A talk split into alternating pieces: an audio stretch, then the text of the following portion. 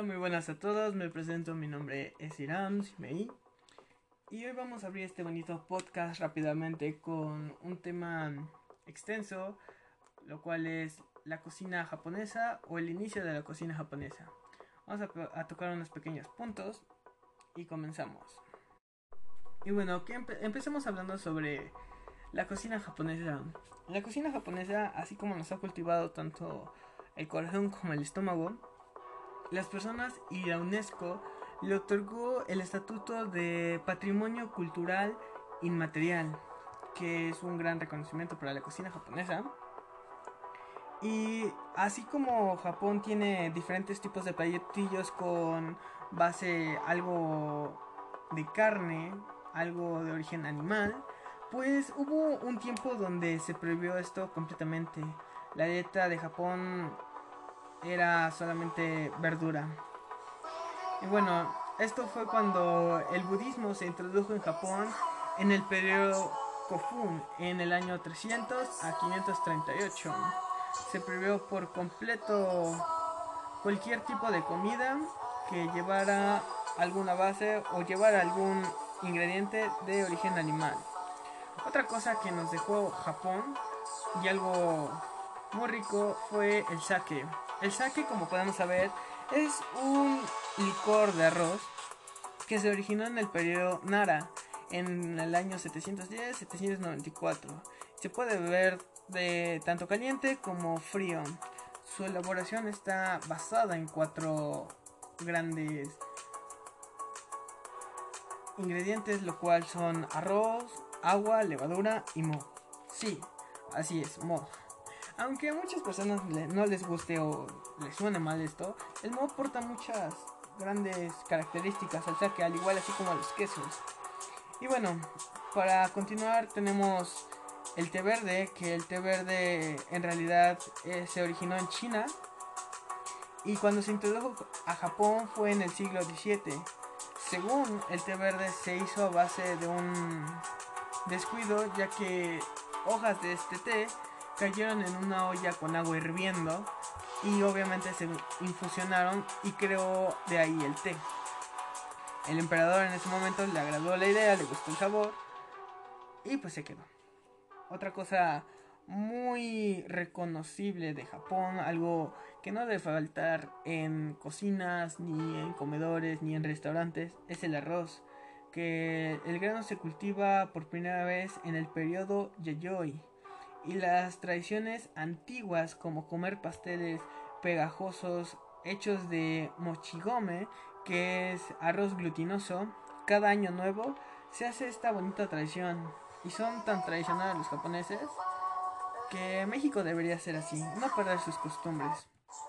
Otra cosa que Japón, o se le reconoce mucho a Japón, y no solo a Japón, sino en Asia más que nada, son los palillos chinos, que no solo se usan para comer, sino también para cocinar, revolver, servir y obviamente comer.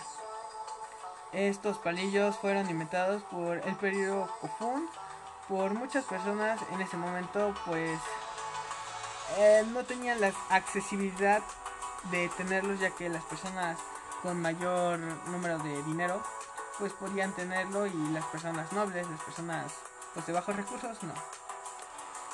La cocina japonesa comenzó a ganar su sabor en el Edo del siglo XVII y más tarde se cocinó como Tokio.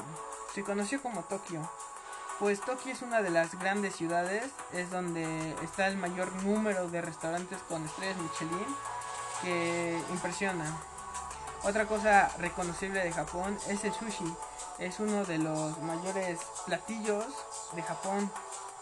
El oshishuki, que es sushi exprimido, fue el estilo principal de sushi en el periodo Edo. Eh, después de eso se creó el sushi a mano, como el que hoy conocemos. Otra cosa súper reconocible de Japón es el ramen, que para el ramen siempre ha sido para estudiantes. Después de, de algún largo día de clases o para alguna persona que va con hambre en la calle, un buen tazón de ramen no cae nada mal. Tanto en China como Japón este platillo se prepara y de hecho En el siglo XVII los restaurantes comenzaron a fusionar los fideos chinos con la cocina japonesa para crear este plato tan típico de ahí. Bueno, tenemos también eh, que la cocina japonesa puede haberse cultivado en los campos, pero se creó en las calles. A medida de que la población se ha incrementado en un millón en el siglo XVII, una influencia de un hombre soltero provocó un nuevo estilo de comedor mientras estaba parado en los puestos. Y eso fue la comida yatai. Em, bueno, hablemos que, pues, ¿qué se nos viene a la cabeza cuando pensamos en comida rápida? Puede ser que no sean fideos, nigri, ni sushi, tempura y soba, pero en realidad eh, estos alimentos pues se conoce como cocina rápida, que es la que hemos platicado. Bueno, otra cosa muy reconocible que Japón nos dio a todo el mundo es el sabor umami, el quinto sabor que combina lo dulce, eh, lo agrio, salado y amargo, que en el año de 1908 el químico Kinkunae Ikeda descubrió este sabor que se puede encontrar en una amplia variedad de alimentos, desde guisantes y carne de cerdo hasta queso y zanahoria.